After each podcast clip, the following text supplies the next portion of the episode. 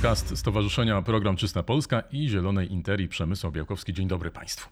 Niedawno wrócił ze Stanów Zjednoczonych, spędził tam dwa miesiące, przejechał na rowerze ze wschodu na zachód, ponad 6 tysięcy kilometrów. Rafał Jurkowlaniec, gościem dzisiejszego odcinka. Dzień dobry Panu. Dzień dobry, witam. To uzupełniając, przedstawiam Pana jako byłego polityka, dziennikarza, samorządowca, obecnie prezesa, społecznego prezesa Dolnośląskiego Związku Kolarskiego, no i przede wszystkim, bo na tym się skupimy, kolarza, więc nie tylko działacz bierny, ale czynny też, to raz jeszcze dzień dobry. Witam serdecznie. Porozmawiamy o pana wyprawie. Pan niedawno wrócił. Wiem, że jeszcze odrobinę jetlag trzyma, a ja się zastanawiam, jak to jest jeździć rowerem po kraju, który jest totalnie przystosowany do samochodów, gdzie zamiast szumu roweru chyba znacznie łatwiej usłyszeć bulgot silnika V8, a pan tam sobie pomykał gdzieś na tym e, rowerku. Amerykanie e, jak reagują na rowerzystów? Myślę, że jest podobnie jak na całym świecie. Czyli generalnie trzeba jadąc na rowerze, mieć się na baczności, e, mieć oczy dookoła głowy i można jeździć e, naprawdę gdzie się chce. Ja w swoim życiu jeździłem już po Azji Południowo-Wschodniej, po Europie i to i wschodniej, i zachodniej, i południowej. E, także wszędzie, wszędzie jest ok, natomiast wszędzie trzeba być po prostu ostrożnym i można jeździć. To ile burgerów dziennie pan spalał?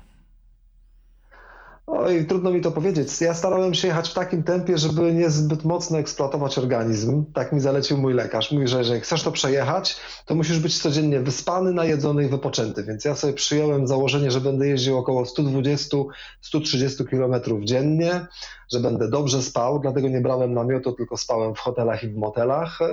I to się udało. Także dojechałem bez żadnej kontuzji, bez żadnego problemu zdrowotnego. I co ciekawsze, niestety nie schudłem. Ale opowiada pan o tym z, z, z, taką łatwością, z taką swobodą, jakby to była, no nie wiem, wyprawa rowerem gdzieś po bułki do sklepu. Na to jednak pan przejechał e, całe Stany Zjednoczone i e, ten dystans. E, mm, to jest e, coś, co pan zakłada od samego początku, że to bez problemu się uda? Czy jechał pan po prostu w, zakładając, a do kiedy będę miał siły i ochoty, tak dojadę? Jak, jak wyglądało planowanie takiej wyprawy i założenia takiej wyprawy? Założenie było proste. Lecę do Nowego Jorku e, i jeżeli się uda, to chcę dojechać na zachodnie wybrzeże USA, czyli do Pacyfiku. No i nie ukrywam, że mój pierwotny plan był nieco inny, bo chciałem pojechać przez Nevadę i Utah e, i dotrzeć do, do San Francisco. E, ale w czasie jazdy, kiedy okazało się, że upały są ogromne, zmodyfikowałem swój plan mniej więcej na wysokości stanu Kansas, gdzie upały były naprawdę kosmiczne podjąłem decyzję, że w Colorado skręcę na północ y, i pojadę w kierunku granicy z Kanadą y, i tam dojadę do Pacyfiku. Wykorzystałem do tego celu bardzo taką popularną w USA trasę y, Transamerica Trail. To jest taki ich kultowy szlak wschód-zachód, który no, dzięki temu mam przejechany. No wreszcie jakieś trudności, bo było tak łatwo, jak pan zaczął mówić na początku, czyli, czyli upały. Rzeczywiście to jest coś, co e, utrudnia tę jazdę. No a sama infrastruktura, czy, czy jest w ogóle coś takiego jak, e, no nie wiem, ścieżki rowerowe takie długodystansowe, czy miejsca specjalnie dostosowane dla rowerzystów jeżdżących na takie dalsze trasy, wyprawy? W wielkich miastach jest bardzo w porządku. Nowy Jork wbrew temu, co może się wydawać z daleka, że to jest taka metropolia zatłoczona, pełna samochodów, jest bardzo komfortowy dla rowerów. I to nie tylko Manhattan, ale również pozostałe dzielnice są naprawdę e, dobrze przygotowane e, dla rowerzystów. Także ja miałem, e, miałem tutaj dużą frajdę, bo wylądowałem na lotnisku Kennedy'ego, już na samym lotnisku skręciłem rower, stamtąd pojechałem na rowerze nad Atlantyk, na Rockaway Beach, to jest w, to jest w Queensie. Tam się przestałem, no i stamtąd ruszyłem po umoczeniu koła w y, Atlantyku ruszyłem w kierunku zachodnim. Także duże miasta, infrastruktura naprawdę jest ok. I to niezależnie, czy to jest Nowy Jork, czy to jest Filadelfia, e, czy to jest Portland. Tam są ścieżki, rowerzystów jest całkiem sporo. Bywają też punktowo takie miejsca, gdzie pojawiają się ciekawe trasy dla rowerzystów. Na przykład taką świetną trasę miałem okazję pokonać e, w stanie Maryland i to jest na poszlaku dawnej kolejki e, zrobiona, zrobiona trasa rowerowa. Naprawdę w standardzie, którego nie powstydziliby się Holendrzy, ale to są jednak wyjątki. Większość czasu, przeważającą większość czasu spędziłem po prostu na szosach, na drogach. I tutaj powiedziałbym, że są dwa rodzaje dróg. Drogi boczne, gdzie po prostu jedzie się to tak w Polsce. Jest niewielki ruch, jest asfalt, czasami jedzie się po szutrach i już. I drogi główne to są te takie trasy stanowe, e, które mają najczęściej dosyć szerokie pobocze i wtedy też da się jechać. No bo główną, główną częścią drogi mkną samochody. E, między poboczem a, a, a główną trasą jest taki pas dudnienia, nazywają to e, Rumble Stripes, czyli taki pasek wyboistego asfaltu, na który jeżeli wjedzie samochód, to cały się trzęsie i dudni. E, więc jakby oddzielony tym paskiem dudnienia czułem się dosyć bezpiecznie. Niestety sporo było też odcinków, kiedy jechałem drogą z dużym ruchem i bez pobocza. I to były najtrudniejsze odcinki. Dwa takie odcinki miałem w Colorado, będę je długo pamiętał, bo rzeczywiście ruch był ogromny i tam było trochę stresów. I taki odcinek niestety był również nad Pacyfikiem na samym końcu mojej wyprawy. Słynna trasa 101, ta kultowa trasa widokowa wzdłuż wybrzeża Pacyfiku, też miejscami jest bardzo zatłoczona i niestety nie ma żadnego pobocza. Także takie chwile stresu były. No ale powiem tak, po dobrej szkole polskich dróg, po bardzo dobrej szkole jazdy po Wrocławiu, e, ja już od dawna nie boję niczego i naprawdę jeździłem już e, po Singapurze, jeździłem już po po Saigonie, czyli po Ho Chi Minh City, e, no, te wszystkie miasta Azji Południowo-Wschodniej, które wydają nam się w ogóle szaleństwem komunikacyjnym, nie robią na mnie żadnego wrażenia po polskiej dobrej szkole, tym bardziej spokojny Nowy Jork czy Filadelfia są do przejechania. Gwarantuję, że każdy, kto jeździ po Polsce, da sobie świetnie radę w USA. No to świetna rekomendacja i zachęcenie do tego, żeby jeździć. A czy każdy da sobie radę e, fizycznie? Bo wrócę do tego, no te 100 czy tam 110 km e, dziennie, jednak dla osoby, która nie ma większego e, doświadczenia czy większej liczby kilometrów, kilometrów w pedałach, no to może wyglądać czy brzmieć jako naprawdę duże wyzwanie, taki dystans dzienny. Jak pan to ocenia dla, czy można wsiąść na rower i przejechać te 100 kilometrów, mówię o osobach niedoświadczonych? To jest, y, panie redaktorze, dokładnie tak samo jak z bieganiem maratonu. Jak y, powie się komuś, y, tak z ulicy, przebiegnij maraton, no to propozycja jest absurdalna. Nikt normalny nie przebiegnie 40 km, ponad 40 km. Natomiast jeżeli takiej osobie da się zadanie, przygotuj się w ciągu pół roku, zacznij od 3 km dziennie, potem rób 5, potem raz w tygodniu rób 10, potem raz w miesiącu zrób półmaraton, to nagle okazuje się, że ten maraton jest czymś absolutnie osiągalnym. Dokładnie tak samo jest z taką wyprawą. Ja, żeby pojechać do USA, no, po prostu regularnie jeżdżę na rowerze. E, I to są i trasy tutaj wokół Komina we Wrocławiu, czasami jakieś krótsze wyprawy. W tym roku, ponieważ wiedziałem, że te ten wyjazd do USA będzie wymagający, więc jeszcze w ramach takiego ostatecznego sprawdzenia swoich możliwości w czerwcu pojechałem z Wrocławia do Triestu we Włoszech. Zrobiłem sobie taki tygodniowy wypad, żeby sprawdzić, jak sobie poradzę. No i okazało się, że bez żadnego problemu można w ciągu 6 dni zrobić 1000 kilometrów, przejechać Europę i dojechać do, do Adriatyku. Także, także pokazuje to, żeby powiedzieć, że tak naprawdę każdy, kto ma normalne zdrowie, takie po prostu średnią krajową i regularnie na tym rowerze jeździ i dba o siebie trochę chociaż. Wiadomo, że trzeba się wystrzegać używek, trzeba w miarę dobrze się odżywiać e, i to jest po prostu do zrobienia. Także chcę to odczarować. Jeżdżenie długodystansowe na rowerze to nie jest zajęcie dla herosów, to jest zajęcie dla każdego z nas. Trzeba tylko się do tego po prostu przygotować i bardzo ważna rzecz, jeśli chodzi o psychikę, przed, y, y, przy planowaniu tej trasy trzeba sobie ją podzielić na takie łatwo strawne małe kawałki, takie kęsy. Podobnie jest na maratonie. Nigdy nie można myśleć, że mamy jeszcze 40 kilometrów, bo to jest koniec biegania, ale że za kilometr jest punkt y, z wodą, za 3 kilometry będzie punkt żywieniowy, a za 5 kilometrów będzie połówka. No to tak samo jest na takiej wyprawie to się dzieje na dzienne dystanse. Te dzienne dystanse dzieli się jeszcze, że tutaj sobie zrobię przerwę na jedzenie, tam sobie zrobię przerwę na ładne zdjęcie e, i tak dalej, i tak dalej. Dzięki temu te małe kawałki łatwiej jest skonsumować psychicznie, a, a, a przecież wiemy wszyscy, że tak naprawdę w sporcie najważniejsza jest głowa, nie silna noga, nie silna ręka, tylko głowa. To w głowie jest tajemnica sukcesu wszystkich sportowców i dokładnie tak samo jest na takiej wyprawie najważniejsze to, co w głowie, a to, na czym siedzimy, czyli rower. Jaki to rower? Jak to ma duże znaczenie? Na ile profesjonalnie no, pomaga uzyskiwać? No ma ogromne, ma ogromne znaczenie i chcę od razu odczarować. Rower nie musi być bardzo drogi. Rower musi być y, odpowiednio dobrany i dobrze przygotowany. No ja, ja przez y, lata moich wypraw nauczyłem się na przykład, że w rowerze bardzo ważne jest siodełko i ja używam skórzanego angielskiego siodełka Brooks to nie jest żadna reklama. Każdy, kto jeździ na rowerze wie, że jest taka firma, która robi siodła od 100 lat. One są kompletnie nieprzydatne do sportu, bo są zbyt ciężkie, ale na takie długie wyprawy są idealne. To jest siodło, które jest jak dobre skórzane buty. Na początku są niewygodne, ale po kilkuset kilometrach jest idealnie dopasowane do anatomii człowieka i jedzie się komfortowo. Także ja muszę powiedzieć, że dzięki temu, temu siodełku e, na moich wyprawach po prostu jeżdżę jak w wygodnym fotelu. Mówię, wygląda ono trochę old, no trochę, bardzo oldschoolowo, jest bardzo śmieszne, ale zauważyłem też, że większość tych podróżników długodystansowych, nie tylko w Stanach, używa właśnie tego typu siodełek. Także trzeba zadbać o sprzęt. Od siodełka począwszy, po opony. Na przykład nauczyłem się, że nie warto oszczędzać na wadze i brać jakichś super lekkich opon. Ja używam bardzo ciężkich opon Schwalbe. Każdy, kto jeździ długodystansowo zna ten model.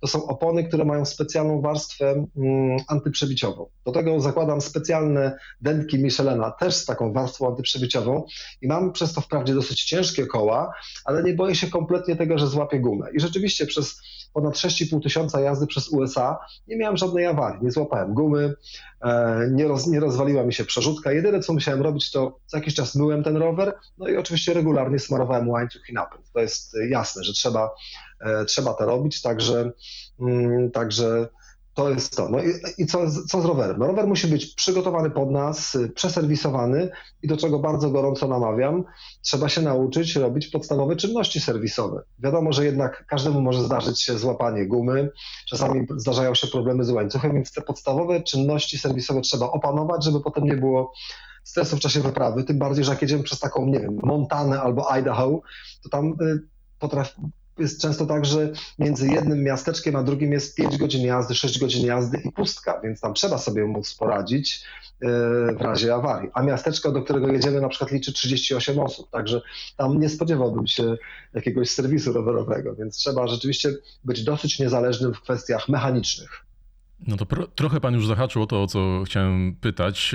Siedzi pan sobie w tym e, fotelu skórzanym na dwóch kółkach, e, jedzie od miasteczka do miasteczka, te kilometry czy mile mijają, mijają kolejne dni, a pan jak sam, tak dalej sobie sam jedzie. Jak przygotować głowę? E, mówię tutaj o samotności, o, o takiej wyprawie. No nie ma kogoś, kto mobilizuje, to nie jest tak jak w wyścigu kolarskim, gdzie, gdzie mamy kogoś, kto ustala tempo.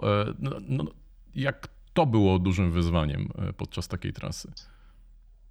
Myślę, że w czasie długich wypraw to jest największe wyzwanie i trzeba mieć na to, ja mam na to kilka sposobów. Po pierwsze, no tym, co mnie gna, jest cel. To jest oczywiste, że wiem, że chcę gdzieś dojechać. Zawsze ten cel trzeba sobie postawić e, i on mobilizuje do, e, do dalszej jazdy. E, po drugie, trzeba utrzymywać bliski kontakt z bliskimi osobami. Dzisiaj jest to o tyle fajne, że na całym świecie działa internet, również w Stanach, chociaż są tam ogromne dziury. E, ale jednak ten internet jest, więc oczywiście trzeba się na bieżąco łączyć i po prostu utrzymywać ten kontakt z bliskimi. No i muszę powiedzieć, że to, co bardzo mi pomogło w czasie tej wyprawy, nie wiedziałem, że aż tak bardzo będzie to istotne, to kontakt z e, osobami, które śledziły mnie na moim Facebooku, Instagramie i Twitterze. To było dla mnie absolutnym zaskoczeniem, że po kilku dniach wytworzyła się naprawdę duża grupa osób, które stale oglądały moje relacje i to nie był tylko kontakt jednostronny. Oni do mnie odpisywali, dawali mi dobre rady. Nagle ktoś mi zaproponował nocleg u swoich znajomych, y, y, którzy mieszkają właśnie w Stanach. To było przeurocze i zupełnie zmieniło jakby ten emocjonalny obraz mojej wyprawy. Poczułem, że jadę trochę sam, fizycznie jestem sam, ale że tak powiem, psychicznie jest ze mną cała ekipa ludzi, którzy mnie śledzą, oglądają te zdjęcia, oglądają filmy, doradzają. Naprawdę to było coś takiego unikalnego, jeśli chodzi o te moje dotychczasowe wyprawy. Czyli kibice na odległość. Zostawiamy te tak, Stany. Tak, coś takiego. Zostawmy te Stany, wróćmy do Polski. Pan powiedział, że jak ktoś już jeździ w Polsce, to drogi nigdzie na świecie nie powinny być e, straszne. A co się zmieniło? Jak pan ocenia, e, no pan jest doświadczonym e, kolarzem, jak pan ocenia to, w jaki sposób podejście do jazdy na rowerze, nie mówię tylko o takim już wyczynowym czy półwyczynowym, jak to wygląda w Polsce, bo to ja przy okazji podzielę się swoją refleksją. Teraz, gdzie się nie obejrzę, to moi znajomi wszyscy kupują rowery i jeżdżą też na takie e, dłuższe e, trasy. Zastanawiam się, skąd wziął się taki renesans, czy też moda na, na jeżdżenie e, rowerami. I tutaj od razu podziemy. Z jednej strony tylko w mieście, czyli jako środek komunikacji, a z drugiej strony właśnie tak rekreacyjnie, gdzieś tam za miastem na dłuższe trasy. No na pewno jest tak, że w miastach y, które są coraz bardziej zatłoczone, okazało się, że rower jest świetną alternatywą, bo nie tylko jest zdrowszy i tańszy, ale często jest po prostu szybszy.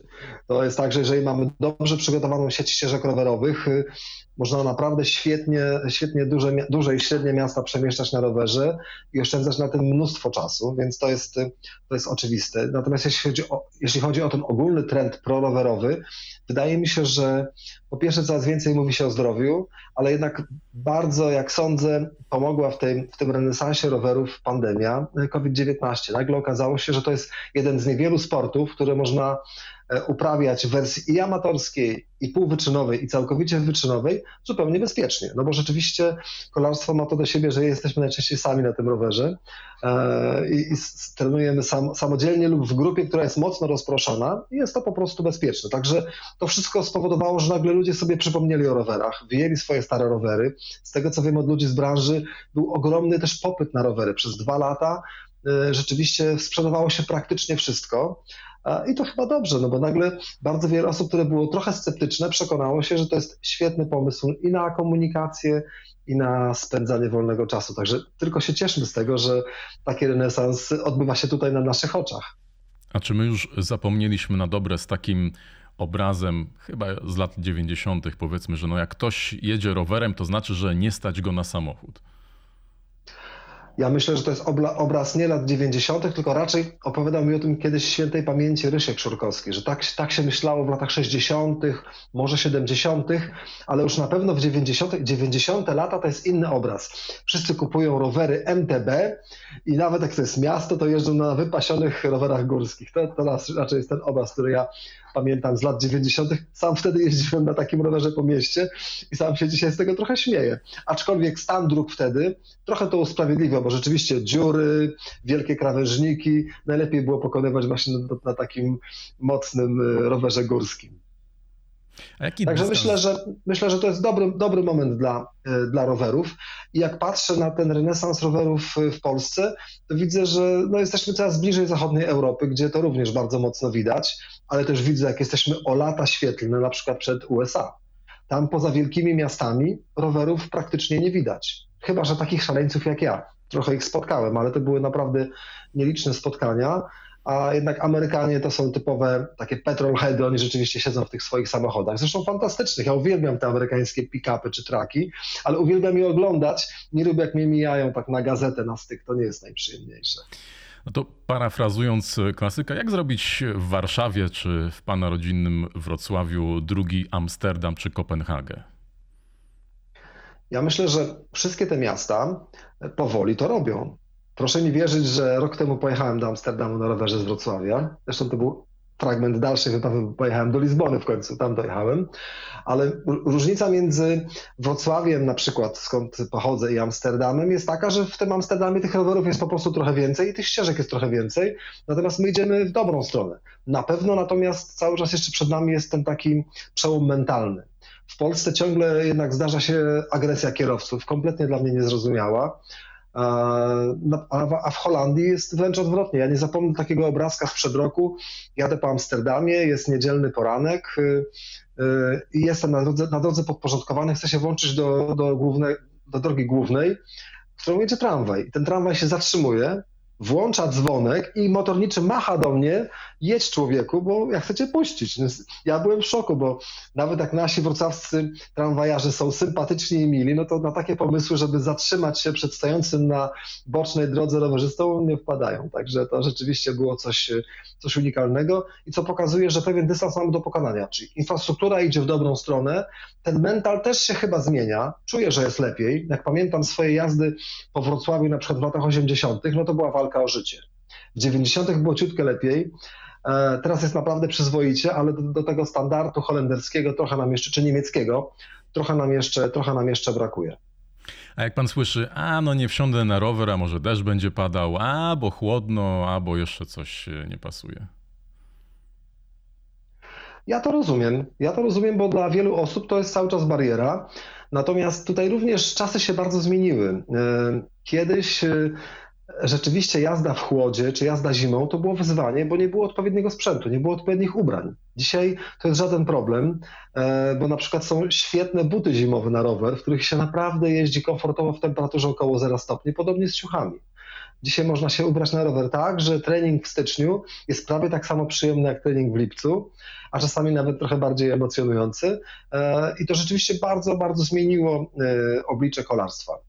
Za, za, za czasów mojego dzieciństwa rzeczywiście od listopada do lutego generalnie rowery były schowane. A teraz okazuje się, że można całkiem spokojnie na tych rowerach i trenować, i dojeżdżać do pracy. To da się po prostu zrobić. Dokąd kolejna wyprawa? No na razie planuję, że tutaj pojeżdżę trochę po Dolnym Śląsku. Muszę się oswoić z sytuacją, dopiero co wróciłem, ale na pewno gdzieś w okolicach y, późnej jesieni zacznę planować kolejne wyjazdy. Może coś w Europie, cały czas mam parę jeszcze niezrobionych tras w Azji. Gdzieś tam pojawia się pomysł y, wyjazdu do Australii.